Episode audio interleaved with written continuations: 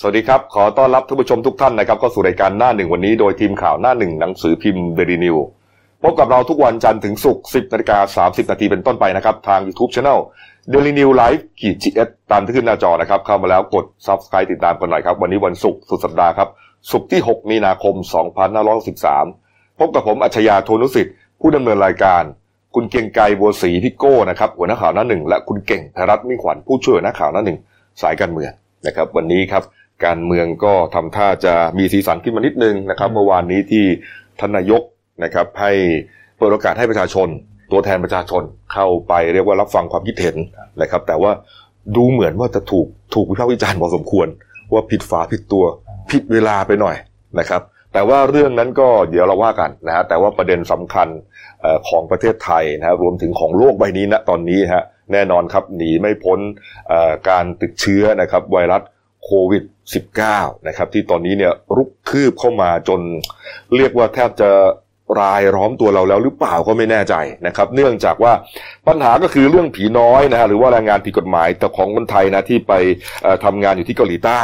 นะครับแล้วก็ส่งกลับมาถูกกลับมาเนี่ยประมาณกันว่ามีประมาณเป็นแสนนะฮะแต่ว่าทยอยเริ่มทยอยกลับมาเนี่ยก็หลายร้อยคนนะฮะมาตรการหนึ่งนะครับที่เป็นการที่จะป้องกันไม่ให้เชื้อที่อาจจะติดมากับ คนไทยเหล่านี้เนี่ยติดมาด้วยเพราะว่าที่เกาหลีใต้เนี่ยเขามีเมืองที่เรียกว่าอ่าแพร่ระบาดของโรคนี้รุนแรงอืมนะครับสองเมืองด้วยกันเนี่ยนะฮะก็เอ่อการกักตัวนะครับ 14 วันนะฮะปรากฏว่าก็มีผีน้อยบางคนนะครับอ่าคนไทยบางคนจริงๆผีน้อยเนี่ยเขาเรียกตัวเองนะอ่านะฮะเขาเรียกตัวเองนะไม่ใช่เป็นการเหยียดอะไรนะครับเนี่ยฮะก็บางคนก็อ่าไม่ได้ทำตามที่เจ้าหน้าที่เอ่อ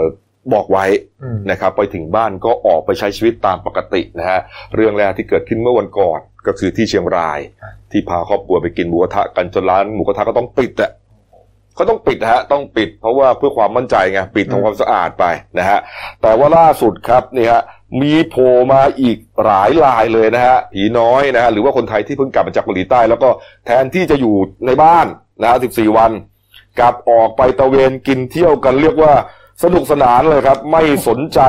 สังคมอะไรใดๆทั้งสิ้นนะครับนี่ฮะอ่ารายแรกนะครับมีรายงานนะครับบอกว่าอ่ามีผู้หญิงคนหนึ่งนะครับลงมาอ่าลงเครื่องนะฮะลงเครื่องอ่าไปไปเที่ยวผับดังที่เชียงใหม่นะฮะแล้วก็ไม่ได้กักตัวอยู่ในบ้านนะฮะ14วัน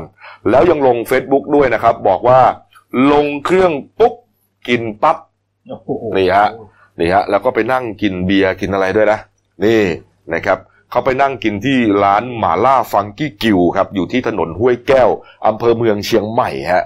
ปรากฏว่านักข่าวก็ไปตรวจสอบนะ พบว่าพนักงานเนี่ยก็ต่างกันช่วยกันทำความสะอาดกันนะเพราะว่าไม่มั่นใจว่าจะติดเชื้อหรือเปล่าจริงๆเนี่ยคนพวกเนี้ยก็ไม่ได้หมายความว่าเขาจะติดเชื้อนะครับแต่มันเป็นมาตรการการป้องกันไงใช่ไหมในโก้เวลา 14 วันนะเออต้องกักตัวเองไว้ก่อน ใช่ ก็เหมือนกับคนที่กลับมาจากอู่ฮั่นอะครับเพราะว่าไอตอนตรวจที่สนามบินอาจจะไม่มีไข้อืมอุณหภูอาจมิอา จจะไม่ถึง 37 องศาครับ ก็กลับไปใช้ชีวิตที่บ้านปกติ แต่หลังจาก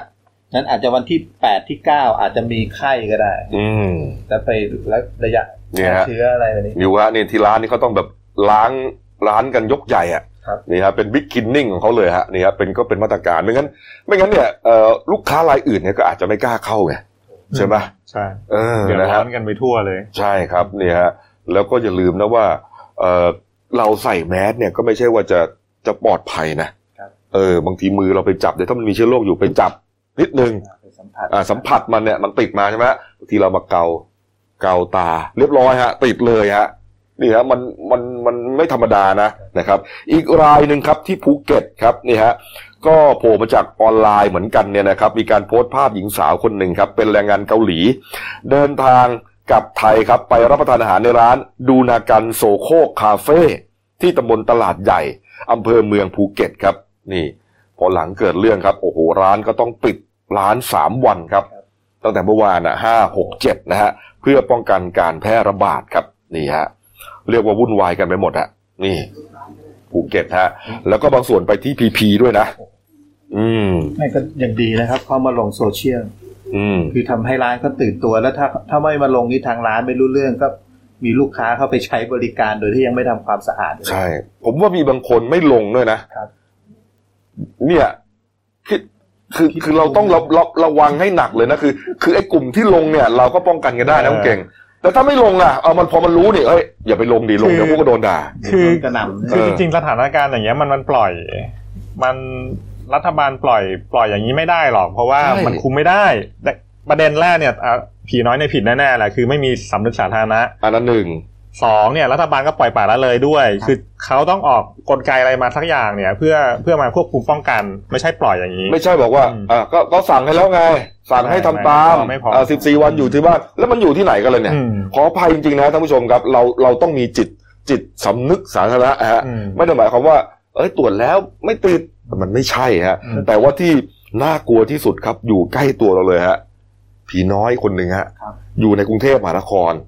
นะครับ แล้วก็เที่ยวตะเวนกินตามร้านค้าต่างๆ ครับนี่ฮะไม่ยอมกักตัวอยู่ในบ้านนะฮะเริ่มอย่างนี้เลยครับเอ่อไปร้านลาบนัวอุดรครับสาขาวิภาวดีสามแยกสิบเอ็ดนะฮะเสร็จเสร็จแล้วครับเอ่อไปที่เอ็มเคเซ็นทรัลปิ่นเกล้านี่ฮะเสร็จแล้วมากินร้านกินชั้นสิ เมี่ยงปลาเผาที่สาทรนี่ครับ นี่ฮะ แล้วก็อ่า เขาอยู่ที่ SJ Infinite ฮะตึกอยู่แถวๆห้าแยกลาดพร้าวเซ็นทรัลลาดพร้าวครับใกล้กับเราแค่คืบเนี่ยฮะนี่ฮะแล้วก็มีผู้ใหญ่มาคาเฟ่ซอยข้างขนส่งทางบกกรมขนส่งที่ลาดพร้าวด้วยอืมโอ้โหนี่ฮะโอ้กินจุอะเนี่ย ก็ไม่ได้หมายความว่าเขาจะเป็นนะอืมแต่ว่าคือก็เราก็บอกกันหลายครั้งแล้วว่ามันเป็นเรื่องของมาตรการไงครับนี่ฮะเรื่องมันมันเรียกว่าดูแล้วเนี่ยมัน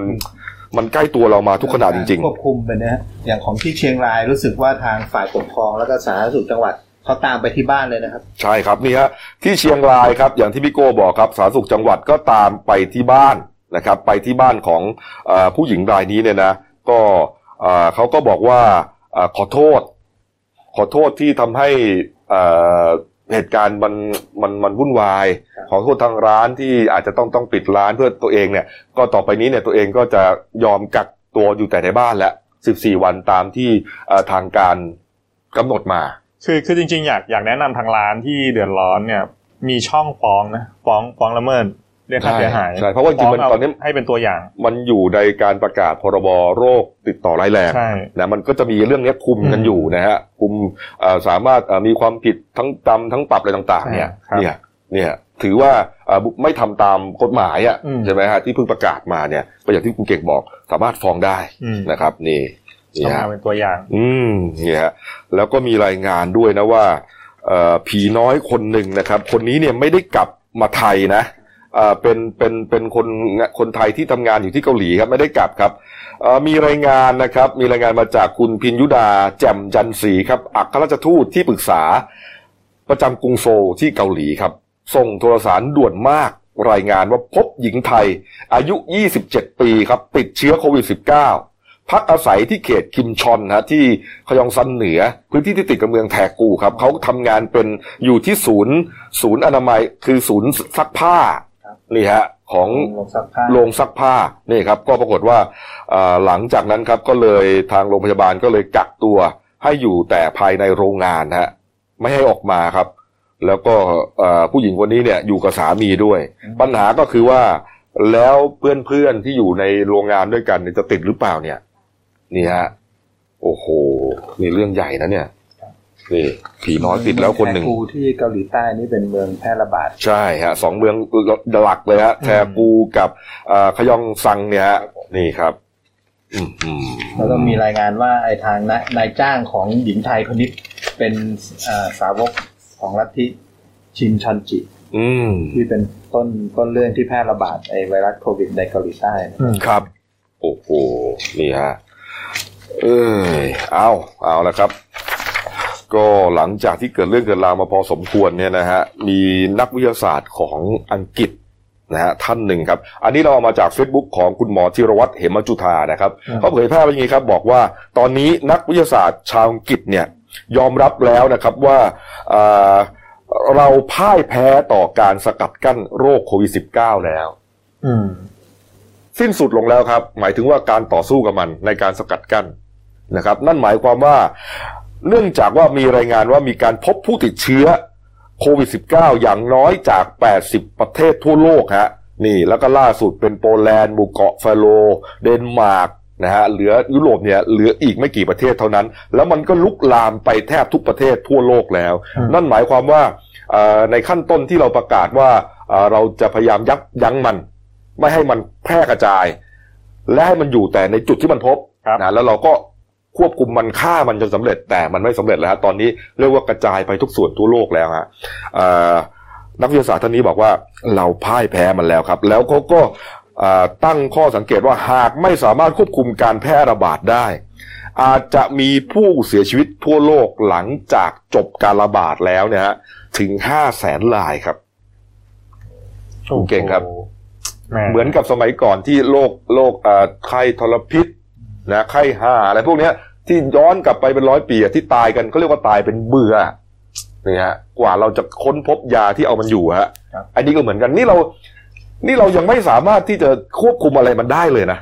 พบรายงานขึ้นทุกวันทุกวันนะอย่างอืมเอ่อล่าสุดเมื่อวานนี้ครับพี่โก้ครับที่มีแถลงข่าวว่าคนไทยพบผู้ติดเชื้ออีกสี่รายใช่ไหมในประเทศไทยครับผมครับกระทรวงสาธารณสุขนะครับ โดยนายแพทย์สุวรรณชัย สุวรรณชัยวัฒนายิ่งเจริญชัยครับอืมอธิบดีกรมควบคุมโรคครับก็แถลงประจำวัน อืมเพราะว่าล่าสุดพบผู้ป่วยติดเชื้อในประเทศไทยเพิ่มอีก 4 รายครับ อืมแล้วก็ทำให้ยอดผู้ติดเชื้อในประเทศไทยเนี่ยมีทั้งหมด 47 ราย ครับสำสำหรับ 4 รายที่พบล่าสุดเนี่ย รายแรกเป็น ชาวอิตาลีอือืมมแล้วก็อายุแค่ 29 ปีก็เดินทางมาจากประเทศอิตาลีครับก็เข้ามาเมืองไทยแล้วก็พบว่ามีอาการติดเชื้ออืมตอนนี้รักษาตัวอยู่ที่เอ่อโรงพยาบาลที่ในพื้นที่จังหวัดชนบุรีครับ ส่วนรายที่สองก็เป็นคนหนุ่มครับ ก็เป็นอ่าเป็นชายไทยทำงานบริษัทเนี่ยครับ อายุ 42 ปีก็เดินทางมาจากประเทศอิตาลีเหมือนกันอืมอ่าเดินทางมาเมื่อช่วงวันที่2มีนาคมนี่เอง โอ้โห นี่นี่มาจากประเทศอิตาลีสองรายแล้วนะครับ ครับ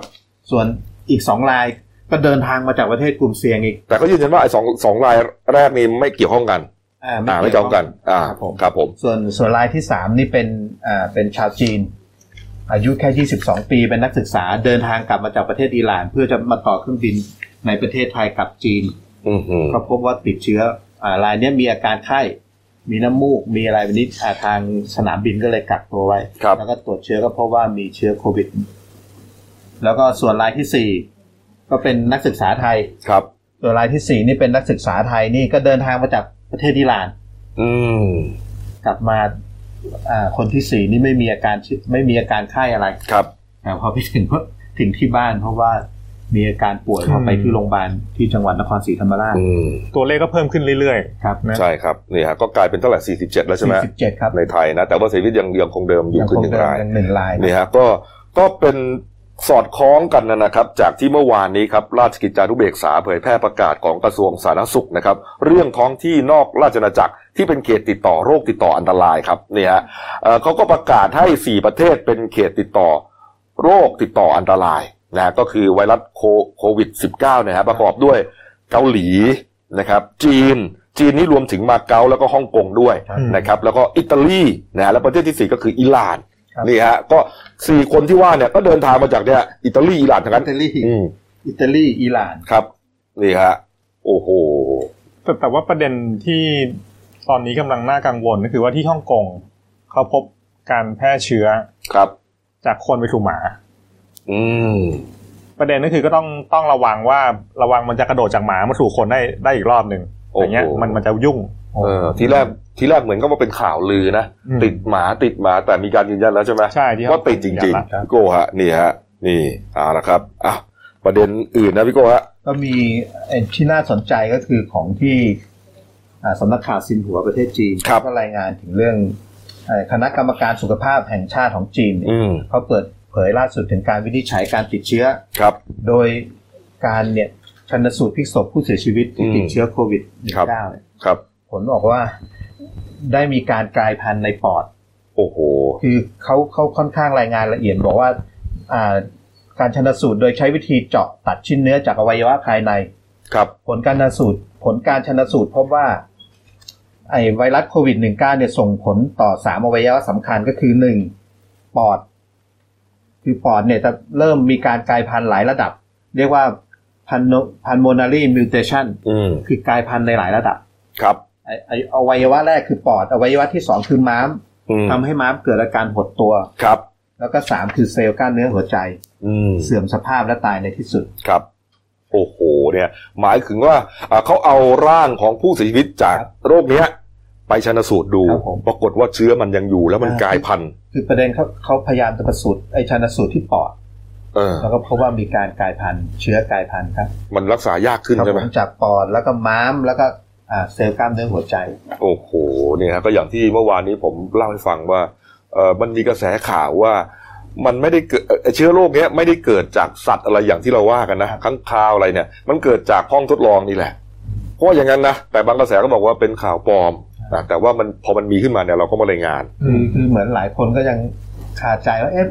เราเป็นหวัดครับจะเหมือนอาการเหมือนหวัดครับทำไมให้เสียชีวิต เออ แต่เสียชีวิตก็คือมาจากปอดอักเสบครับ ก็คือพอปอดอักเสบแล้วก็ปอดมันก็ตายไปแล้วก็ทำเนี่ยเป็นต้นเหตุหลักที่ทำให้เสียชีวิตนี่ฮะก็อย่างคนไทยที่เสียชีวิตรายแรกเนี่ยฮะครับนั่นหายแล้วด้วยนะ ไม่มีเชื้อแล้วนะอืมไม่มีเชื้อของไอโควิด -19 อยู่ในตัวแล้วนะ แต่ปรากฏว่าปอดเสียหายมากครับโอ้นี่อันตรายจริงๆนะเนี่ยอันตรายมากคือถ้ามันเป็นฝีมือของมนุษย์ตามที่เป็นกระแสข่าวลือแล้วก็ตามแต่เนี่ยครับนี่มันเรื่องใหญ่นะครับ เนี่ยเออที่เขาบอกว่าสหรัฐทำเพื่อที่จะโจมตีจีนอะ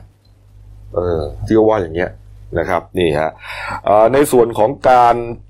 ตั้งวอลลุ่มนะครับเยียวยาแก้ไขปัญหาครับ รัฐบาลก็เอ่อใช้คำว่ามังงุมมาลางมางาหลาได้ไหมคุณเก่งฮะเมาหมัดเมาหมัดเออเมาหมัดอยู่เมื่อวานก็หลายหน่วยงานมากก็ยังมีทั้งประชุม video conference ประชุมอะไรกันนะกระทรวงมหาดไทยก็เมื่อวานมีทั้งกระทรวงมหาดไทยแล้วก็กระทรวงสาธารณสุขครับก็ประชุมร่วมกันอืมก็ video conference ไปยังผู้ว่าทั่วประเทศครับก็ เพื่อประเด็นเนี่ยเรื่องมาตรการป้องกันด้วยด้วยอย่างเรื่องผีน้อยไปเนี้ยว่าคุณจะประสานไปทางปกครองท้องถิ่นให้ช่วยกันดูแลยังไงแบบนี้เออโอ้ก็มีทั้งอ่ารัฐมนตรีมหาดไทยอืมรัฐมนตรีสาธารณสุขครับก็พูดคุยกับทางผู้ว่าเลยครับนี่ conference ก็มันก่อนที่ว่าท่านนายกทำท่าขึงขังนะ เอาจริงเอาจังจะลงมาเป็นประธาน war room ประธานคณะกรรมการชุดนี้ทุ่มงบแสนล้าน ปรากฏว่าเมื่อวานนี้ครับ มีคำสั่งเอ่อแต่งตั้งคุณเทวัญ ลิปตพัลลภฮะรัฐมนตรีประจำสำนักนายกรัฐมนตรี ให้ดำรงตำแหน่งเป็นผู้อำนวยการศูนย์ข้อมูล มาตรการแก้ไขปัญหาจากโรคติดเชื้อไวรัสเอ่อโควิด 2019 นี่ครับผมคุณเทวันก็เลยบอกว่าตอนนี้ได้เรียกหน่วยงานที่เกี่ยวข้องมาวางกรอบกันทำงานเบื้องต้นไว้แล้วคุณเก่ง เอาขอขอแบบตอนตอนนี้ขอหน้ากากก่อนได้ไหม คือคือเหมือนกับว่า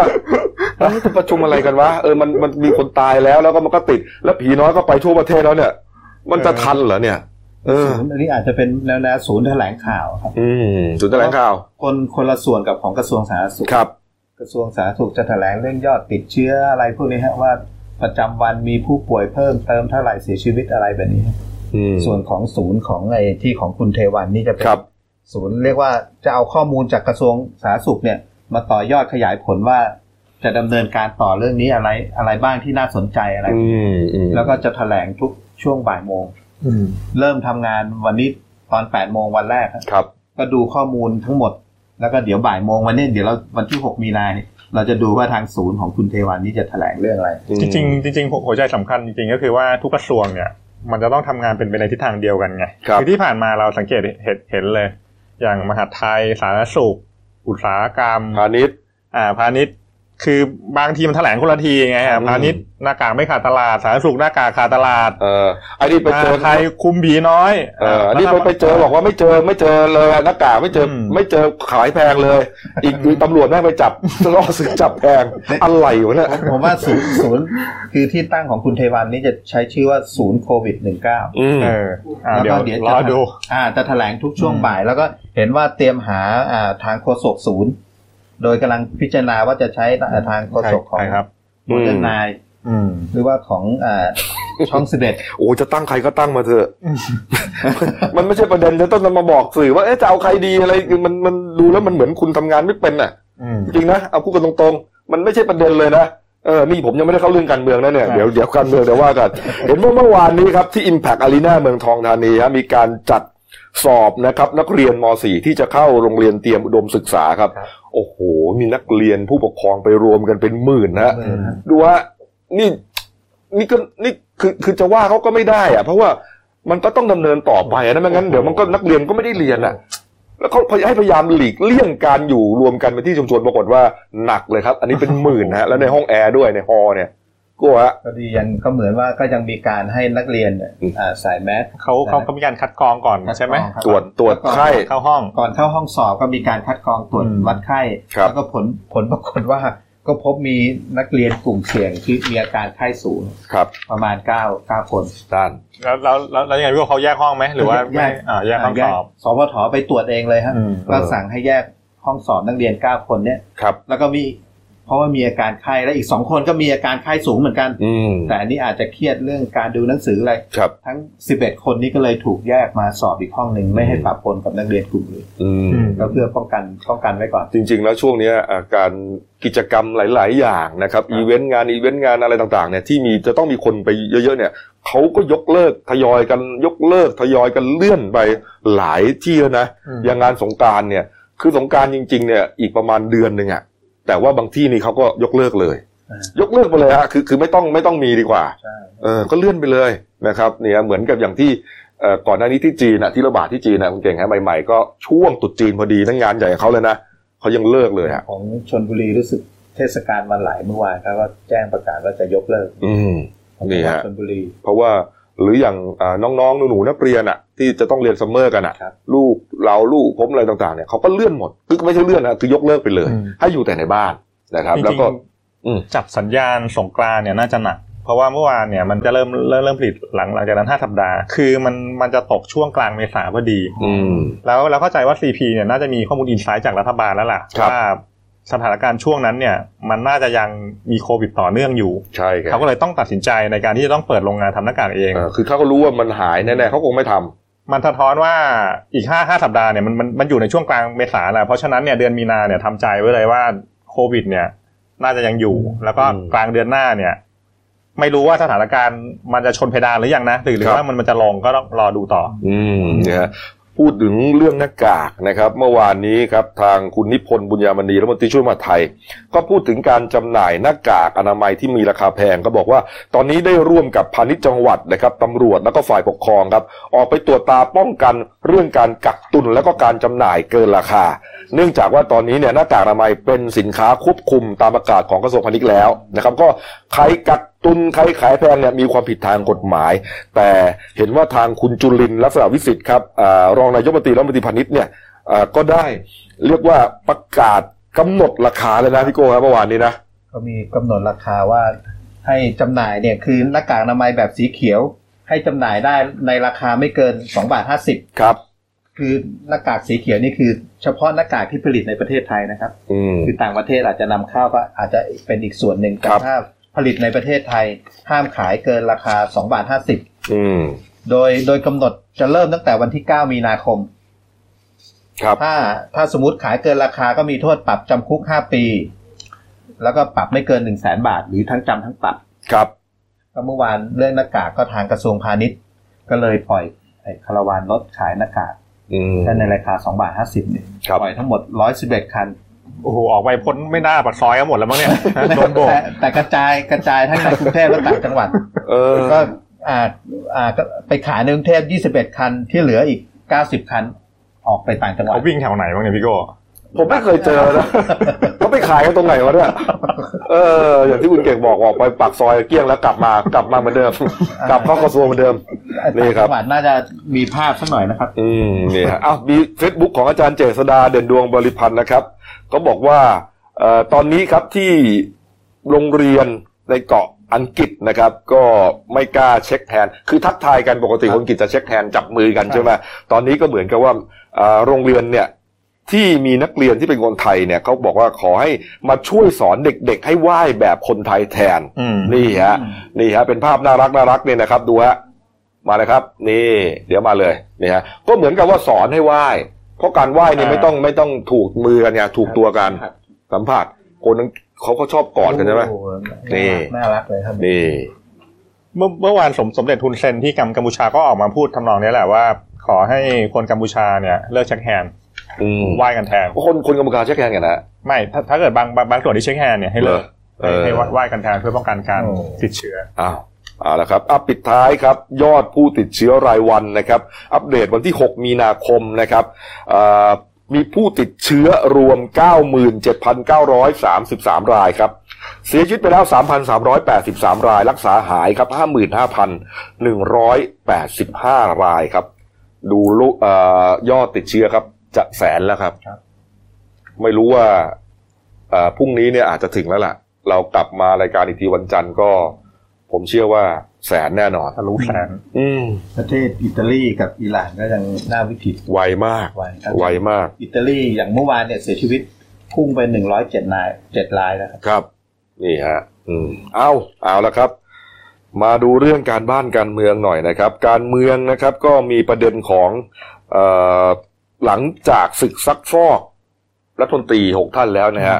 ก็เหมือนกับว่ามันยังไม่เสด็จน้ำดีใช่ไหมเหมือนกับว่าบางคนก็ยังไม่ได้ถูกซักฟอกอืมบางประเด็นก็ยังไม่ถูกพูดถึงนะครับ ก็มีประเด็นว่าฝ่ายค้านเขาเตรียมที่จะเอ่อจัดเวทีอภิปรายนอกสภาน้ำเก่งนะอ่าอืมใช่ก็ไอในในส่วนฝ่ายค้านเขาก็เดินเดินหน้าต่อไปอะนะแต่ครัว่าบตอนนี้ก็ยังทำอะไรไม่ได้มากหรอกเพราะว่าไอพื้นที่ข่าวจริง ๆ เนี่ยเขาต้องหลีกทางให้โควิดไงอืมโควิด แล้วก็ ไอไอเรื่องโควิดเนี่ยมันก็ส่งผลกระทบต่อการเมืองหลายส่วนทั้ครับงการรับฟังความเห็นรัฐธรรมนูญเนี่ยก็ต้องหยุดครับพรรคการเมืองต่างๆประชุมอย่างประชาธิปัตย์จะประชุมใหญ่ระดมทุนเนี่ยครับก็ต้องเลื่อนอืมนะแล้วก็อ่าหลายๆกิจกรรมเนี่ยก็ต้องเลื่อนแต่ว่าเมื่อวานมันมีความเคลื่อนไหวสำคัญอยู่ที่ทำเนียบนี่ ถือเป็นครั้งแรกในรอบ6ปีเลยนะอืมที่ท่านนายกเนี่ยเปิดตึกไทยคู่ฟ้า ตึกไทยคู่ฟ้าเนี่ยเป็นเป็นตึกทำงานของนายกครับนะชั้นล่างเนี่ยมันจะเป็นห้องห้องประชุมก็เปิดให้อ่าประชาชนกลุ่มต่าง ๆ เนี่ย เข้ามาคุย เหมือนส่งตัวแทนเข้ามา อย่างนั้นใช่ไหมแต่ก็ไม่รู้ขั้นตอนการคัดเลือกนะเออแล้วเขาออกใครตุ้มมาตุ้มเดียวเขาเขาเขาว่าสามอ่ากลุ่มรู้สึกเมื่อวานสามกลุ่มคัดเลือกมาเมื่อวานมันมีสามสามกลุ่มก็คือหนึ่งกลุ่มเกษตรกรนะครับ กลุ่มสองเนี่ยกลุ่มตัวแทนชุมชน แล้วก็กลุ่มสามเนี่ยกลุ่มผู้ประกอบการอิสระก็อย่างเช่นพ่อค้าแม่ค้านั่นแหละ ก็เข้ามาคุยวัตถุประสงค์จริงๆเนี่ยท่านนายกก็บอกว่าก็ก็รู้ว่าตอนนี้ทุกคนเนี่ยเดือดร้อนจากปัญหาเศรษฐกิจนะจากสาเหตุสงครามการค้า จากโควิด -19 เนี่ยก็เลยอยากให้มาเปิดอกคุยกับนายก บอกถึงปัญหา แล้วเดี๋ยวรัฐบาลเนี่ย จะออกมาตรการแก้ไขให้ แต่ว่า เมื่อวานเนี่ย ถ้าเกิดมองในมุมการเมืองเนี่ย มันก็มองได้นะว่าท่านนายกเนี่ย เริ่มถอยทางยุทธวิธี หมายความว่าใช้เทคนิคในการเจาะรูระบายแรงดันทางการเมือง อ่า เพราะว่าถ้าเกิดตาม อืมทฤษฎีการเมืองเนี่ย ถ้าเกิดว่าคนมันไม่พอใจเนี่ยมันมีม็อบขึ้นมาเนี่ยอืม แล้วถ้าเกิดมันไปจับมือกับนักศึกษาแฟดม็อบเนี่ยอืมรัฐบาลอะพัง ผมเก่งจะหมายความว่าอ่ากลุ่มประชาชนพวกนี้ก็พยายามอยากจะไม่ให้เขาไปไปไปร่วมกับม็อบอ่าอันอันอันนี้เป็นเป็นแค่เริ่มเริ่มนะ เพราะว่าเดี๋ยวรอดูครั้งที่สองครั้งที่สามเนี่ยมีสิทธิ์ว่าอาจจะเชิญแฟดม็อบมาที่ทำเนียบด้วยซ้ำก็คือแค่จะบอกว่ามวลชนเนี่ยเปรียบเสมือนเชื้อเพลิง นักศึกษาเนี่ยเปรียบเสมือนประกายไฟอืมอยากให้มารวมกันได้ เข้าใจว่ารัฐบาลเนี่ยพยายามจะอ่าโอเคหนึ่งทำให้เห็นภาพแหละแล้วว่ารับฟังเสียงประชาชนและสองเนี่ยพยายามลดแรงกดดันด้วย แต่ว่าถ้าเกิดในมุมเศรษฐกิจจริง ๆ ก็ต้องยอมรับว่า ตอนนี้มันแย่จริงมันติดลบหมดหุ้นร่วง ท่องเที่ยวหยุดส่งออกติดลบกำลังซื้อในประเทศไม่มี อ่า อันนี้ก็อาจจะเป็นมุมเศรษฐกิจที่ท่านนายกก็ต้องมารับฟังความเห็น อืมอืมชาวบ้านกลุ่มผู้ที่เดือดร้อนโดยตรงทั้งสามกลุ่มก็มามาจับเข่าคุยกันเลยเอ้ยคุณเดือดร้อนเรื่องอะไรก็มาบอกนายกเลยอืมนี่ไงนี่ไงเมื่อวานนี้ก็เลยมีรูปถ่ายรูปหมู่ครับตรงเชิงบันไดเนี่ยฮะในห้องในในข้างในของทำเนียบใช่ไหมฮะอันนี้ตึกไทยคู่ฟ้าตึกไทยชั้นหคู่นึ่งฟ้านะครับนี่ฮะปรากฏว่าพอภาพนี้ออกเป็นข่าวไปฮะครับผมก็ไปไล่ดูเป็นไงคอมเมนต์ครับความเห็นต่างอืมๆโอ้โหเขาบอกว่าไปทำอะไรกันอืม ไปทำอะไรกันมันผิดกาลเทศะหรือเปล่า มันผิดเวลาเวลาหรือเปล่า ตอนนี้นี่ปัญหาใหญ่สุดของมวลมนุษยชาติคือโควิด -19 ครับนั่นเหมือนคุณบวยป่ะฮะซ้ายคนไหนฮะซ้ายมือไหนอะซ้ายมือบนใส่แว่นอ๋อใช่ใช่ใช่คือใช่คือคือคือมันไม่ใช่เวลาเข้าใจไหมฮะตอนนี้เนี่ยปัญหามันคือว่ามันมีคนติดเชื้อมันมีเอ่อผีน้อยเข้ามาประเทศไทย อันนี้ผมไปไล่อ่านในคอมเมนต์นะอืมเข้ามาแล้วก็ยังคุมไม่ได้ แล้วยอดตายก็พุ่งขึ้นพุ่งขึ้น ยอดติดเชื้อก็พุ่งขึ้นพุ่งขึ้นอ่าแล้วในส่วนของเรื่องของโควิด -19 เนี่ยหน้ากากรัฐบาลก็ยังทำอะไรไม่ได้เลยนะพยายามจะอืมขายก็ยังคือมันมีปัญหาของเรื่องนี้เนี่ยเป็นเฉพาะหน้าที่สำคัญจริง ๆนะครับ ยังไม่จำเป็นต้องเอาเรื่องอื่นมาเลยฮะ เรื่องนี้เนี่ยเอาให้รอดก่อน เนี่ยเขาว่าอย่างนั้นน่ะคุณเก่งเออนั่นแหละแต่แต่ผมยังไงก็มองมองว่าเนี่ยนายกเนี่ย เริ่มถอย เริ่มถอย เริ่มถอยถึงคุยเออ คุยแล้วให้ให้มาคุยถึงทำเนียบด้วยเหรออืมเพราะว่าเพราะว่าจริง ๆ เมื่อวานเนี่ยมันมีธนาคารโลกเผยแพร่รายงานนะอืมปรากฏว่าไม่น่าเชื่อนะ ปี 58 ถึงปี 61 เนี่ยครับนจนในประเทศเนี่ยเพิ่มขึ้นอืมจากเดิมเนี่ย4ล้าน7ตอนเนี้ยเพิ่มเนี่ยเป็น 9 ล้านอืมแล้วก็อ่าในส่วนของ 5 จังหวัดที่จนมากที่สุดเนี่ยแม่ฮ่องสอนปัตตานี กาฬสินธุ์ตากแล้วก็นราธิวาสครับ GDP ปี 62 ธนาคารโลกบอกว่าไทยเนี่ยมี 2.7 GDP อืมต่ำสุดในภูมิภาค แต่เมื่อวานศูนย์กศูนย์วิจัยกติกรไทยบอกว่าปีเนี้ย GDP เนี่ยปรับลดนะครับจาก 2.7 เนี่ยทั้งปีเนี่ยน่าจะเหลือ 0.5 อืม 0.5 นะจุดห้าเลยครับทั้งปีเพราะว่าอ่ามันติดลบหมดไง ส่งออกท่องเที่ยว อืมอืมเนี่ยฮะเนี่ยฮะแล้วก็เอ่ออันเนี้ยโควิดสิบเก้าก็ยังหนักดวงอยู่นะ มันก็ดึงฉุดกันไปอีก เนี่ยนะครับเอออะแต่ว่าไฮไฮไลท์จริงๆ วันนี้เดี๋ยวรอดูตอนเนี้ยตอนเนี้ยท่านนายกประชุมอยู่ไอ้เรื่องมาตรการอัดฉีดแสนล้านอะครับวันเนี้ยเดี๋ยวเดี๋ยวรู้ว่าคอรมอเศรษฐกิจเนี่ยจะอนุมัติหรือเปล่าไอ้อืมมาตรการแจกเงิน ครับผมเนี่ยฮะอะมันมีประเด็นอีกเรื่องหนึ่งครับ คุณระดาวันวงศรีวงศ์นะครับ รองหัวหน้าพักเพื่อไทยเมื่อวานโพสต์เฟซบุ๊กส่วนตัว ลาออกจากสมาชิกพักเพื่อไทยแกแกไปไหน ไม่รู้ เออก็ไม่รู้เหมือนกันว่าแกไปไหน เมื่อวานเมื่อวานเมื่อวานเห็นน้อยอกน้อยใจอะไรหรือเปล่า ถูกลดบทบาทหรือเปล่า มันมันสะท้อนถึงรอยร้าวในพักก็ใช่ประไงเด็นหนึ่งนะในแง่หนึ่งแต่ว่าอีกแง่หนึ่งเนี่ยก็เห็นว่าแลมโบ้เขาตามจีบอยู่ไม่ใช่เหรอครับครับแลมโบ้อีสานเนี่ยอ่าเออเออแล้วจะก็จะชวนมาอยู่ฝ่ายรัฐบาล เออเขาบอกว่าคุณระดาวันนี่โอ้โหทำงานการเมืองมาเท่าไหร่ตั้งแต่ปีสามห้าหลังพฤษภาสามห้าฮะนะหลังจากที่เกิดเหตุการณ์พฤษภาธมินน่ะ นับตอนนี้ก็เท่าไหร่อะ เกือบจะสามสิบปีแล้วอะเป็นคนในแวดวงสื่อสุดเป็นวงสื่อครับตอนนั้นก็เป็นผู้ประกาศของช่องผู้สิบประเอ็ดกาศนะถ้าจำไม่ผิดนะฮะแล้วก็เนี่ยอยู่กับเพื่อไทยพลังประชาชนอะไรเนี่ย มาโดยตลอดเนี่ยนะครับ ก็เอ๊ะแล้วแกลาออกทำไมอะก็มันน่าจะสะท้อนสองมุมนั่นแหละ อย่างที่อืมบอกไปนะถ้าเกิดไม่มีรอยร้าวในพักก็นั่นแหละอาจจะย้ายข้าง หรือว่าจะออกไปทำงานการเมืองเอง อืมอ่าบางส่วนบางส่วนก็บอกว่าผมได้ยินกระแสข่าวมาบอกว่าเหมือนจะไปตั้งพรรคใหม่จริงป่ะ โอ้โหแต่ว่าถ้าเกิดตั้งตั้งพักตอนนี้ก็เหนื่อยนะอืมเออเพราะว่ามันยังแบบไม่รู้เลยมันจะมีเลือกตั้งเมื่อไหร่ครับ อืมครับนี่ฮะอะแล้วเมื่อวานนี้ครับ ที่สำนักงานสารรัฐธรรมนูญครับ ก็อ่ามีการเลือกตั้งนะครับ ใช้อ่าที่ประชุมเนี่ยอ่า เลือกตั้งกันโดยเลือกกันเองในตุลาการสารรัฐธรรมนูญครับเลือกตั้งประธานสารรัฐธรรมนูญคนใหม่นะหลังจากที่คนเดิมก็คือคุณนุรักษ์มาปณีตเนี่ยพ้นวาระลงนะฮะหมดวาระลงไปนะฮะก็เสียงข้างมากเลือกคุณวรวิทย์กังสสิเทียมครับเป็นประธานสารรัฐธรรมนูญคนใหม่ วรวิทย์กังสถิตเทียมก็มาจากสายอายการ แต่ว่าเห็นว่าจากนั้นก็ไต่เต้ามาเป็นตุลาการศาลปกครองนะเก่งใช่ก็ท่านวรวิทย์เนี่ย อายุ 68 นะ ประวัติ แล้วก็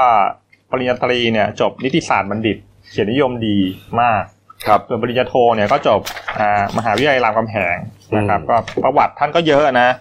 ก็เป็นตุลาการศาลปกครอง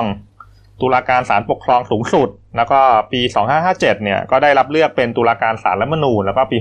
63 ก็ได้รับเลือกเป็นประธานศาลรัฐธรรมนูญเดี๋ยวขั้นตอนหลังจากนี้เดี๋ยวประธานวุฒิสภาเนี่ยจะต้องนำรายชื่อ ประธานแล้วก็ว่าที่ตุลาการศาลรัฐธรรมนูญสี่คนเนี่ยทุนเกล้าอืมนะครับอืม ส่วนใหญ่ก็ไม่ค่อยเห็นนะ ส่วนใหญ่ก็จะมาจากคือประธานสารรัฐธรรมนูญเนี่ยส่วนใหญ่เหมือนจะมาจากทางฝั่งสารฎีกาถ้าเป็นส่วนใหญ่ทั้งเก่งคือ คือจริง ๆ เนี่ยตอนตอนนี้โครงสร้างศาลรัฐธรรมนูญจริงเนี่ยเขามี9คนครับ แต่ว่าปัจจุบันเนี่ยเหลือกำเอ่อตุลาการชุดปัจจุบันเนี่ยสี่แล้วก็อืมว่าที่ตุลาการชุดใหม่เนี่ยสี่ครับ ว่าที่ตุลาการชุดใหม่สี่คนเนี่ยอ่า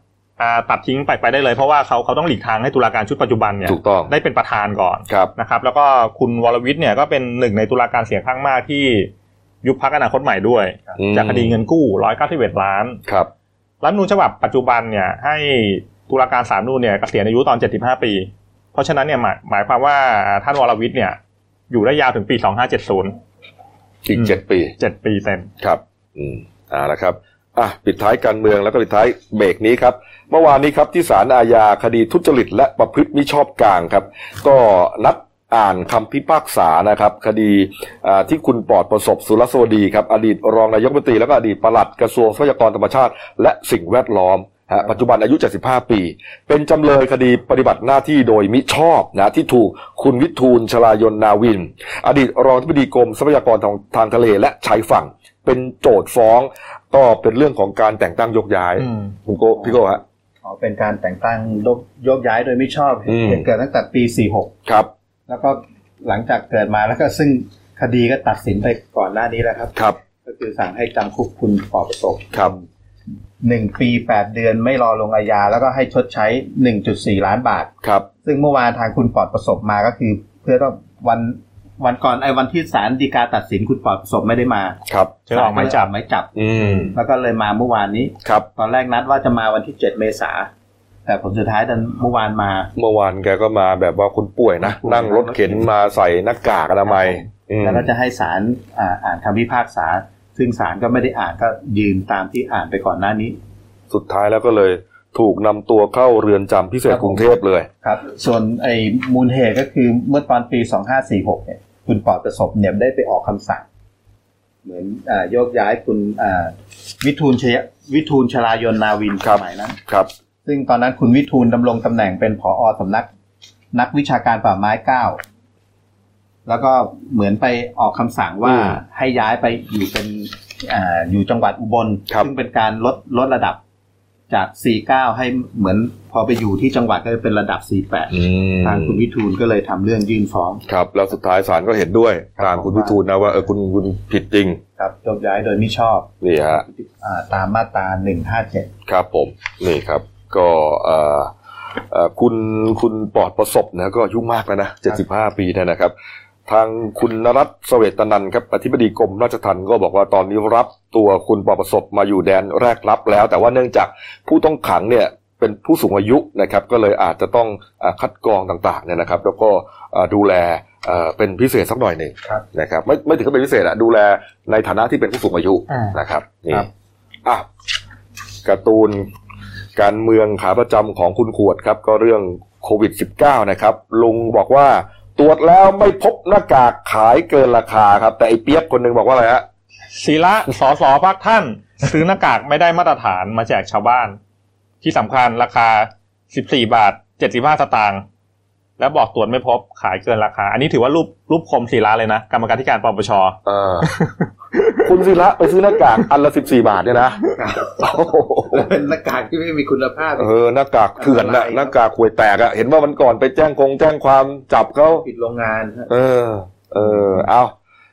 เอาละครับ พักครู่เดียวครับกลับมาช่วงหน้าครับ ไปดูที่ยะลาครับ ชาวบ้านเขาต้านเอ่อต้านนะฮะการระเบิดภูเขาฮะเขายะลาที่นั่นเพราะว่ามีภาพเขียนทางประวัติศาสตร์อยู่ นะครับหวันว่าจะกระทบกระเทือนเนี่ยนะครับ แล้วก็จบบริบูรณ์ครับ นิยายหวย 30 ล้านครับ ใครจะได้ไปครับเอ่อช่วงหน้าครับ เมื่อวานนี้เดนิวนะครับ ไปรับรางวัลนะฮะของสมาคมนักข่าวรางวัลข่าวนะฮะเออสองข่าวที่เราเสนอไปแล้วได้รางวัลนะครับ นี่ แล้วก็ทาสแมวครับใจสลายครับ มีหนุ่มไปขอแมวมาเลี้ยงทำทีใจบุญ แต่สุดท้ายเอาไปฆ่าทิ้งนะตายไปแล้วถึงสองตัวครับพักครู่เดียวครับ เดี๋ยวกลับมาคุยข่าวกันต่อครับ จากหน้าหนังสือพิมพ์ สู่หน้าจอมอนิเตอร์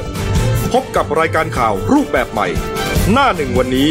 โดยทีมข่าวหน้าหนึ่ง หนังสือพิมพ์เดลิวิวออกอากาศสดทาง YouTube d e l i n e w l i v e ขีดทีเทุกวันจันทร์ถึงศุกร์10นาฬิกา30นาทีเป็นต้นไป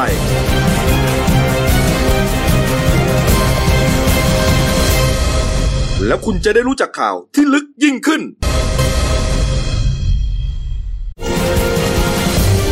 จากหน้าหนังสือพิมพ์ สู่หน้าจอมอนิเตอร์ พบกับรายการข่าวรูปแบบใหม่ หน้าหนึ่งวันนี้ โดยทีมข่าวหน้าหนึ่ง หนังสือพิมพ์เดลิวิวออกอากาศสดทาง YouTube d e l i n e w l i v e ขีดทีเทุกวันจันทร์ถึงศุกร์10นาฬิกา30นาทีเป็นต้นไป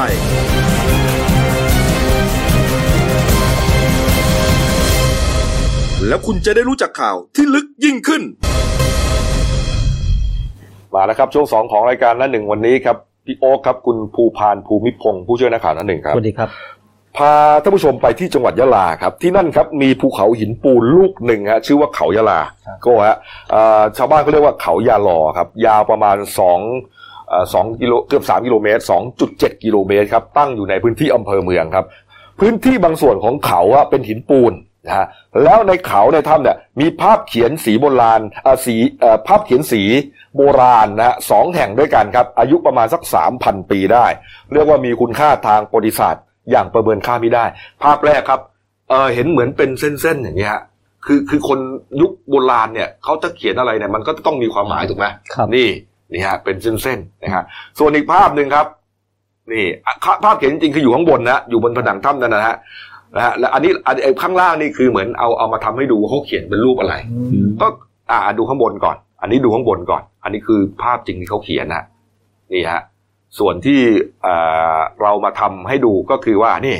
เหมือนกับมีสัตว์อ่าแล้วอยู่กันเป็นฝูงเห็นไหมฮะครับแล้วก็มีคนอยู่หลายคน คนก็มีแขนขายืนเห็นไหมแล้วมีคนหนึ่งเหมือนถือเป็นอาวุธด้วยอ่าล่าสัตว์พวกนี้เนี่ยเป็นครับเป็นคุณค่าทางประวัติศาสตร์มากอืมเพราะทำให้เรารู้ว่าอ๋อสมัยก่อนเนี่ยเขาอยู่รวมกันเป็นกลุ่มนะอืมมีการล่าสัตว์มีการใช้อาวุธเห็นไหมฮะครับแล้วก็สัตว์มันก็อยู่กันเป็นฝูงแล้วมีอะไรบ้างอะ ไอตัวหน้าหน้าตัวที่สองเหมือนช้างด้วยนะ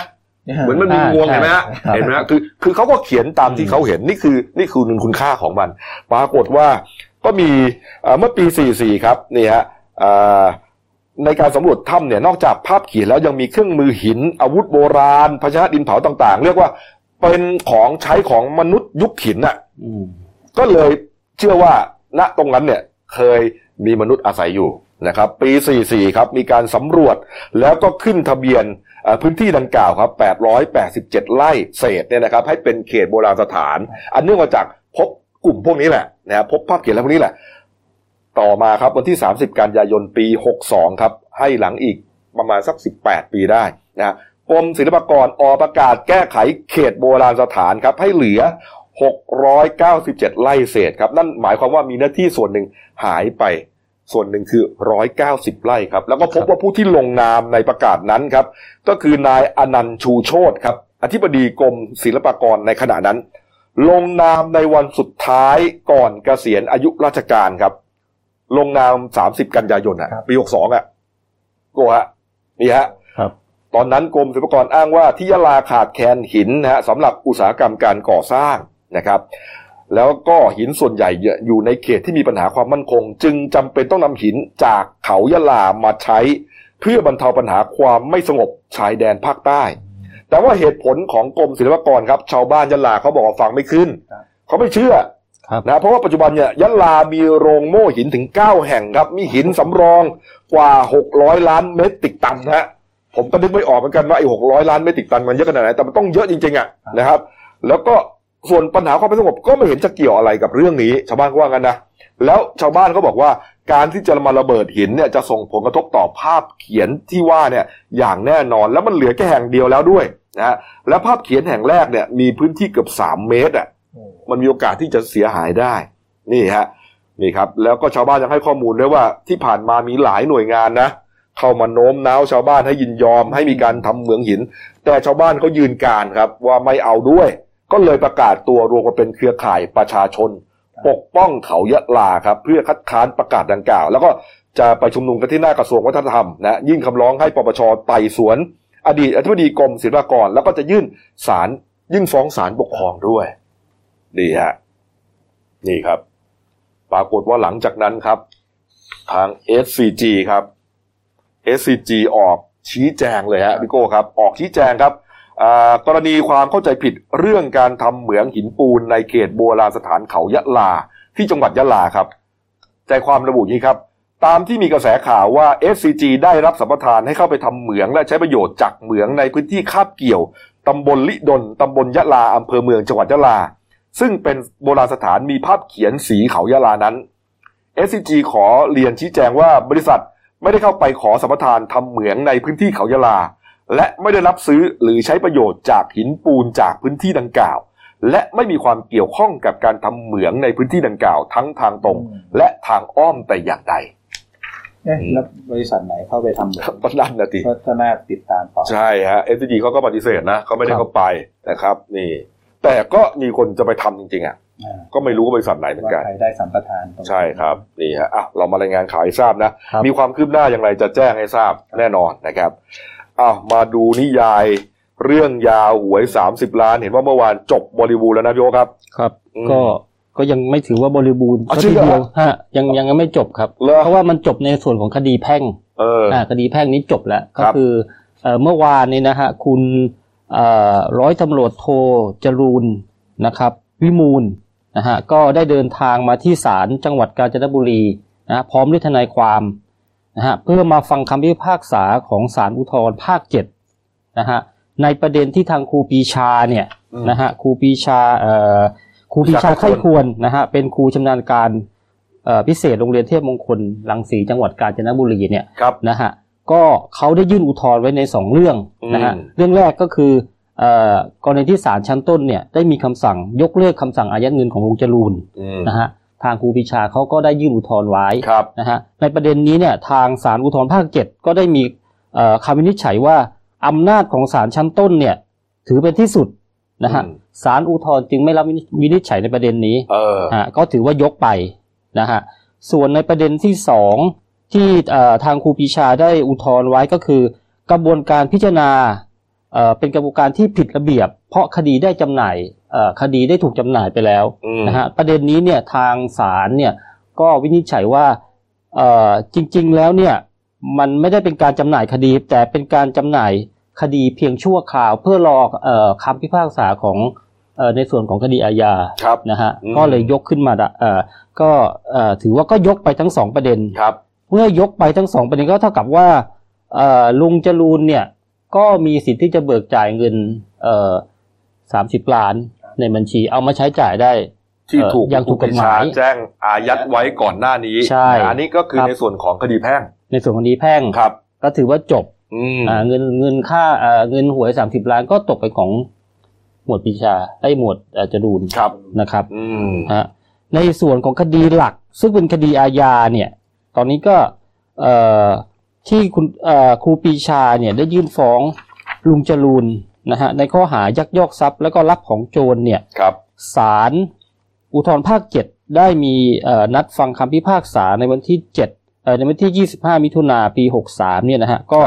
เอ่อในในศาลชั้นต้นเนี่ยก็พิพากษายกไปแล้วอืมนะครับ โดยให้เหตุผลว่าเอ่อครูปรีชานี่ไม่ใช่ไม่ใช่เจ้าของทรัพย์ ก็ไม่มีสิทธิ์ฟ้อง ไม่ใช่เจ้าทุกข์ที่แท้จริง อ่าไม่ใช่ตัวจเจ้าริงทุกข์ แล้วคุณจะมาฟ้องอะไร ถูกต้องครับ เออ ก็ก็ถือว่าถ้าวันที่ 27 เนี่ยศาลอุทธรณ์ยืนตามศาลชั้นต้น ก็ถือว่าคดีก็ปิดฉากโดยสมบูรณ์ เออนะครับ แต่จริงๆแล้วเนี่ย ประเด็นเรื่องของหวยสามสิบล้านเนี่ย มันก็อยู่ที่ว่าเงินใครจะได้ใช้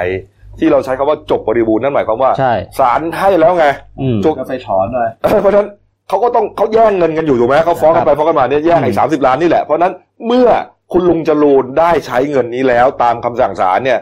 ต้องถือว่าจบฮะเพียงแต่ว่าใช่อ่าอาญาก็ยังเหลืออีกหน่อยหนึ่งก็ครับว่ากันไปเหลืออีกนิดหนึ่งแล้วเห็นว่าเดี๋ยวอ่าทางทนายความทนายตั้มอะครับอ่าสิทธาเบี้ยบังเกิดที่เป็นทนายของคุณลุงจรูนเนี่ยครับจะฟ้องกลับด้วยนะใช่ฟ้องกลับพวกที่มาเบิกพยานเออคุณไปเอาอะไรมาพูดเป็นตุเป็นตะอ่าจำได้ไหมคุณป้าอะไรนะ อ่าป้าเจ๊บ้าบินอ่าเจ๊บ้าบิน อะไรแถวนั้นอะ เกี่ยว เจ๊เกียวครับ นั่นนะโอ้ยที่ขึ้นมาเวลเวลเวลกันอะข้าวหัวแม่ค้าหวยไง นี่คือเป็นพยานปากเอกของทางฝั่งครูปรีชาทั้งนั้นเลย ซึ่งครับ ในส่วนของเอ่อทางทางทนายของหมวดจรูนได้ฟ้องไปในข้อหาร่วมร่วมกันฟ้องเท็จ แล้วก็เบิกความเท็จในศาลรับแต่ส่วนมูลฟ้องไว้แล้วนะครับอืมนะฮะครับ เนี่ยคดีนี้นะ ที่บอกว่าจบบริบูรณ์แล้วเนื่องจากว่ามันเหมือนเป็นนวนิยายเป็นนิยาย เป็นคดีประวัติศาสตร์ด้วยเป็นคดีประวัติศาสตร์ไม่เคยเห็นมาก่อนแล้วอะไรรู้ไหมคดีเนี่ยเกิดก่อนที่แผนกเราเนี่ยไอช่องยูทูบตั้งอีกนะฮะตั้งแต่ปี60 ปลายปีปลายปีหกศูนย์อะใช่เออช่องเนี่ยช่องเราเนี่ยอืมตั้งต้นปีครับหกหนึ่งนะครับทำทำให้เขาเสียโอกาสแทนที่เขาจะได้ใช้เงินเออไปอายัดเงินเขาไว้ครับและดอกบงดอกเบี้ยอะไรที่เขาจะได้เนี่ยในปีสองปีนี้เออก็น่าน่าดอกเบี้ยก็น่าจะได้อยู่นะครับเพียงแต่ว่าเขาเสียโอกาสการใช้เงินนะครับครับอ้าวมาดูเรื่องดีๆ ของชาวสีบันเย็นเดลินิวมั่งครับ เมื่อวานนี้ครับอ่าสมาคมนักข่าวนักหนังสือพิมพ์แห่งประเทศไทยครับแล้วก็ชมรมนักข่าวสิ่งแวดล้อมครับ เขาจัดการประกวดข่าวยอดเยี่ยม แล้วก็ภาพข่าวยอดเยี่ยม รางวัลอิสลาอามันตะกุลนะครับรวมถึงรางวัลข่าวอนุรักษ์ธรรมชาติ และสิ่งแวดล้อมดีเด่นด้วย อันเนื่องมาจากเอ่อวันที่ 5 มีนาคมวันนักข่าวครับนี่ฮะทางเดนิวก็ได้รับรางวัลด้วยนะโก้หลายรางวัลรางวัลอิสลามันตระกุลก็เปรียบเสมือนเป็นรางวัลบูลิเซอร์ทั้งข่าวแล้วก็ภาพของประเทศไทยครับ ซึ่งเมื่อวานตรงกับวันนักข่าวก็มีการจัดงานที่โรงแรมอโนมาแกรนด์ ครับผมก็คือ แล้วก็มีการประกาศผลรางวัลก็คือแยกเป็นสามสามส่วนคือรางวัลข่าว รางวัลภาพแล้วก็รางวัลข่าวสิ่งแวดล้อมครับสำหรับรางวัลข่าวของของปี2562ซึ่งเป็นผลงานข่าวทั้งหมดของปี2562ก็มีผ่านเข้ารอบทั้งหมด5ข่าวครับ ก็ของเดลินิวส์นี่เข้ารอบไป2ข่าวก็คือข่าวทวงคืนความยุติธรรมให้นักต่อสู้บิลลี่พอลจีครับแล้วก็อีกข่าวหนึ่งเรื่องข่าวกระชากหน้ากากขบวนการโกงโกงปลูกป่าแก่งกระจานครับอ่า ส่วนอีกสามข่าวนั้นเป็นของไทยรัฐครับก็ประกอบด้วยข่าวจับพิรุธจับพิรุธอำนาจรัฐกรณีปารีณารุกป่าครับอ่าส่วนอีกข่าวหนึ่งก็เป็นข่าวตีแผ่สังคมมรณกรรมสุดเศร้า แล้วก็ส่วนข่าวสุดท้ายก็คือข่าวบันทึกอาชญากรรมสะเทือนขวัญสมคิดพุ่มพุ่มพวงครับอ่าทางคณะกรรมการก็อ่าเหมือนว่าพิจารณาแล้วครับ ปี62ก็เลยไม่มีข่าวยอดเยี่ยม เออ คือไม่ได้หมายความว่าจะได้ทุกปีนะครับปีไหนข่าวเนื้อข่าวหรือว่า การสืบสวนสอบสวนในเชิงข่าว ถ้ามันไม่ถึงขั้นเขาเนี่ยเขาก็ไม่ให้ เพราะถือว่าเป็นรางวัลพูลิตเซอร์ข่าวพูลิตเซอร์เมืองไทยครับอืมแต่ของเดนิวได้ได้รับรางวัลชมเชยครับครับ ก็คือได้จากข่าวเรื่องอ่าทวงคืนความยุติธรรมให้นักต่อสู้บิลลี่พอลจีครับครับที่อ่าข่าวที่อำเภอแก่งกระจานจังหวัดเพชรบุรีอืมซึ่งข่าวชิ้นเนี้ย กองบรรณาธิการหนังสือพิมพ์ก็ส่งผู้สื่อข่าวส่วนกลางของเดลินิวนะเอ่อเข้าไปเกาะติดเข้าไปเปิดประเด็นนี้ครับผม ก็ได้ได้รับรางวัลข่าวชมเชยมีข่าวเดียวเลยครับที่ได้รางวัลเมื่อวานโอ้โหก็พร้อมอ่าได้อ่าได้โล่รางวัลพร้อมเงินสด20,000บาทอืมก็มีทางอ่านายพงศักดิ์พยัคฆวิเชียนประธานมูลที่อิสลามันตกุล แล้วก็นายมงคลบางประพานายกสสมาคมนักข่าวนักหนังสือพิมพ์แห่งประเทศไทยเป็นผู้มอบรางวัลครับก็ มีผู้สื่อข่าวของเราคนไปที่ไปรับก็คือคุณลังสีครับผมอ่าเป็นผู้สื่อข่าวเฉพาะกิจของเราครับอ่าอ่าส่วนอีกรางวัลก็เป็นรางวัลข่าวอนุรักษ์ธรรมชาติและสิ่งแวดล้อมครับ ก็เป็นข่าวชิ้นนี้ถ้าจำได้ช่วงปลายปีปลายปีที่ที่ผ่านมาเนี่ยครับเดนิวเราก็เกาะติดข่าวเรื่องนี้ก็คืออ่าข่าวปกป้องกระทิงเขาแผงม้า สกัดทัวร์ VIP คุกคามสัตว์ป่า อืมที่อำเภอวังน้ำเขียวจังหวัดนครราชสีมาครับ ซึ่ง ข่าวชิ้นนี้เราก็ได้รับรับรางวัลชมเชยครับนี่ฮะก็เป็นผลงานแล้วก็เป็นฝีมือของเอ่อนักข่าวในพื้นที่รวมถึงกองบรรณาธิการของเดนิวด้วยนะครับเนี่ยคุณโน้ตไปรับรางวัลด้วยนะเมื่อวานเนี้ยครับอ่าที่เอ่อคุณโน้ตผานิชนินนครผู้ช่วยนักข่าวท่านหนึ่งครับนะครับที่ก็มาเล่าข่าวของเราประจำเนี่ยครับครับนี่ข่าวข่าวชิ้นนี้ก็ส่งผลกระทบให้หน่วยงานที่เกี่ยวข้องครับอ่า ลงไปตรวจสอบเลยครับอืมเพื่อสกัดกั้นไม่ให้มีการละเมิดเข้าไปดูกระทิงในลักษณะแบบที่เรานำเสนอ คือมีผลกระทบต่อเนื่องมา ถ้าถ้าปล่อยป่าไปที่ไม่เข้าไปตรวจสอบก็ยังคงแห่กันเข้าไปดูอย่างใกล้ชิดอืมขับรถเข้าไปในฝูงกระทิงวันนี้คือ มันมันมันผิดเป็นวิสัยมันเป็นเขตห่วงห้ามนะเนี่ฮะยเขาให้ดูอยู่ไกลอืมๆอันนี้ต้องการใกล้ชิดมากเลยนะฮะแล้วก็อ่าเป็นกลุ่มคนที่ใกล้ชิดกับวัดนะ วัดก็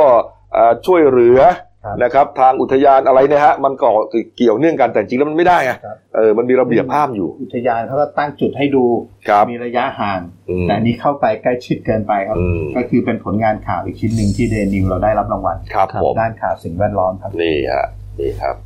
รางวัลก็ไปรับรางวัลกันครับผมอ้าวมาปิดท้ายข่าววันนี้ครับนี่ฮะทาสแมว อาจจะสะเทือนใจกันพอสมควรนะครับครับทาสแมวก็เหมือนก็คือคนรักแมวอะครับนะครับเอ่อเนื่องจากว่ามันมีข่าวจาก Watchdog Thailand นะครับเป็นเอ่อเป็นเป็นเว็บไซต์หนึ่งเนี่ยนะครับ ระบุอย่างนี้ครับบอกว่าทาง Watchdog Thailand ครับรับแจ้งว่าอ่ามีพนักงานเจ้าหน้าที่ทำงานในมหาวิทยาลัยชื่อดังในจังหวัดเชียงใหม่คนหนึ่งครับ มารับแมวจากผู้ประกาศหาแมวเอ่อผู้ผู้ประกาศหาบ้านให้แมวอยู่อ่าครับเออเหมือนกับว่าเขาเขาเขาอาจจะไม่สะดวกในการเลี้ยงแล้วเนี่ยก็ประกาศว่าใครจะรับไปเลี้ยงต่อนะครับ ก็ไอหนุ่มคนเนี้ยพนักงานคนเนี้ยก็รับแมวไปเลี้ยงต่อนะครับ ก็ดูเหมือนว่าจะไม่มีอะไรฮะ น้องแมวที่วงกลมเนี่ยนี่คือแมวนะครับ ไม่ใช่ ไม่ใช่ตัวอื่นตัวไกลนะฮะแมวสีดำฮะเออคนรักแมวเนี่ยเขาจะชอบอะอ่าดูนะฮะแมวเออนี่ ปรากฏว่าเอ่อคนที่ ให้แมวไปเลี้ยงเนี่ยเขาให้ไปเมื่อวันที่ 27 กุมภาพันธ์นะทีนี้เขาก็โทรไปติดไปสืบเอ่อสอบถามอะอืมความคืบหน้าครับเอ่อว่าน้องเป็นยังไงมั่งอืมดื้อไหมมันตื่นไหมใช่ไหมฮะเพราะครัมับนแปลกที่เนี่ยใช่ไหมครับอีกวันหนึ่งปรากฏว่าไอ้หนุ่มพนักงานมหาวิทยาลัยคนนี้บอกว่า อ๋อ แมวตายไปแล้วครับ เขาก็เลยสงสัย เอ้า มันไม่ได้ป่วยนะ มันอืมมันดีแล้วเขาก็เลี้ยงอย่างดีอะ ฉีดวัคซีนวัคซีนเรียบร้อยทำไมมันมันยังไง ปรากฏว่าพอเขาแจ้งไปทางวัดด็อกไทยแลนด์ครับ โอ้โหเขาไปตรวจสอบพบว่าชายคนนี้ครับเอ่อทุบตีแมว จนตายครับโอ้นี่ฮะอ้างว่าแมวกัดแล้วก็ไม่เชื่องครับ โอ้โห แล้วสารภาพด้วยว่า ขอแมวมาเลี้ยงอย่างนี้สิบสองตัว เคยขอไปแล้วสองตัว ทุบตีแมวตายทุกตัวครับ โอ้โอ้โหโอ้โหมันจะทำไปทำไมเนี่ยแล้วเออโดนแจ้งข้อหาอะไรอ้างว่าอะไรฮะอ้างว่าเครียด นะฮะไม่สามารถควบคุมตัวเองได้นะฮะล่าสุดครับเข้าพบตำรวจสพภูพิงแล้วครับนี่เพราะว่ามันมีความผิดทางกฎหมายไงฮะเรื่องทารุณกรรมสัตว์เนี่ยนะฮะแต่ว่าเจ้าตัวก็ได้โชว์ใบแพทย์ของโรงพยาบาลมหาราชจังหวัดเชียงใหม่ว่าตัวเองป่วย ป่วยทางจิต เออ ดูฮะแล้วป่วยทางจิตแล้วทำไมจะต้องมาเอาแมวเขาไปเลี้ยงวะเนี่ย แล้วทำไมจะต้องเอาแมวเขาไปตีไปฆ่าอะไรดูอะเออ ดูดูหน้าว่าน่าสงสารมากนะเนี่ยโอ้ลูกนี่แมวนี่ดำแทบจะไม่เห็นลูกตาเนี่ยเนี่ยถ้าหลับตานี่ไม่นึกว่าแมวนะเนี่ย ตัวเนี้ยเออ เออ ดูฮะก็เลยโดนดำเนินคดีนะอืมครับแต่ว่าจะแจ้งข้อหาหรือเปล่าก็ต้องสอบสอบสอบปากคำกันต่อเนยนะเพราะว่าอะมันพอมันมีเรื่องของโรคอะไรต่างๆ เข้ามา ก็อาจจะเป็นอีกประเด็นหนึ่งนะฮะโรคฮะอืมแต่ว่าอย่าทำเลย นะอย่าไปทำเลยฮะคนที่คิดจะทำอย่างนี้นะมาสงสารนั่นแหละ นะครับอ้าวมาดูหน้าหนึ่งแล้วหนังสือพิมพ์เราหน่อยนะครับหนึ่งดาว ขายต่างจังหวัดนะครับไกลๆเหนืออีสานใต้นะครับ ก็มีเรื่องของการทำแผนใช่ไหมฮะโอ้นี่ฮะเรื่องเกี่ยวกับค่าใช่ไหมฮะยัดกระเป๋าที่กำแพงเพชรที่กำแพงเพชรใช่ครับ ก็ตอนนี้จับได้ครบแก๊งแล้ว ชาวจีนสี่คนอืมครับจีนจีนฆ่าอะจีนตกลงก็กลายเป็นเรื่องเอ่อพนันออนไลน์ ฆ่ากันเองอ่าเป็นติดหนี้กันอะไรเงี้ยครับอืมพนันออนไลน์ยังเหลืออีกหนึ่งศพยังหาไม่เจอครับ พฤติกรรมคือพฤติกรรมของการฆ่ายัดกระเป๋าฆ่าตัดชิ้นส่วนเนี่ยนะส่วนใหญ่อืมในประเทศไทยเนี่ยก็เป็นชาวจีน มันเป็นครัพบฤติเอ่อเป็นแก๊งมังกร แก๊งลูกหมูอะไรเนี่ยนะอืมนี่ครับครับอ้าวมาเรื่องสั้นของฉันนะครับที่เดนิวร่วมกับพันธมิตรหลายหน่วยงานนะครับ เรื่องที่ตีพิมพ์ลงหนังสือพิมพ์ ฉบับวันเสาร์ที่ 7 มีนาคมนะฮะชื่อว่าเรื่องไม่ใช่เรื่องของใครคนใดคนหนึ่งครับ ดูภาพประกอบก็รู้นะอะเขียนโดยคุณกันทิมารัตนภูมิครับ ดูภาพประกอบก็รู้ว่าเกี่ยวกับเรื่องการเมืองแน่นอนครับนะฮะมีโดมของทำเนียบรัฐบาลใช่ไหมฮะครับแล้วก็ธงชาติไทยนะฮะเรื่องราวจะเป็นยังไงไปหาอ่านกันครับครับตีพิมพ์กันตลอดทั้งปีฮะทุกวันครับครับเอาละครับ วันนี้หมดเวลานะครับ ขอบคุณนะครับที่ติดตามช่องของเรานะครับเดลินิวส์ขีด GS นะครับเข้ามาแล้วกด subscribe กดไลค์กดแชร์กดกระดิ่งแจ้งเตือนครับมีรายการดีๆทั้งวันและทุกวันครับวันนี้หมดเวลาครับเราสามคนลาไปก่อนนะครับ สวัสดีครับ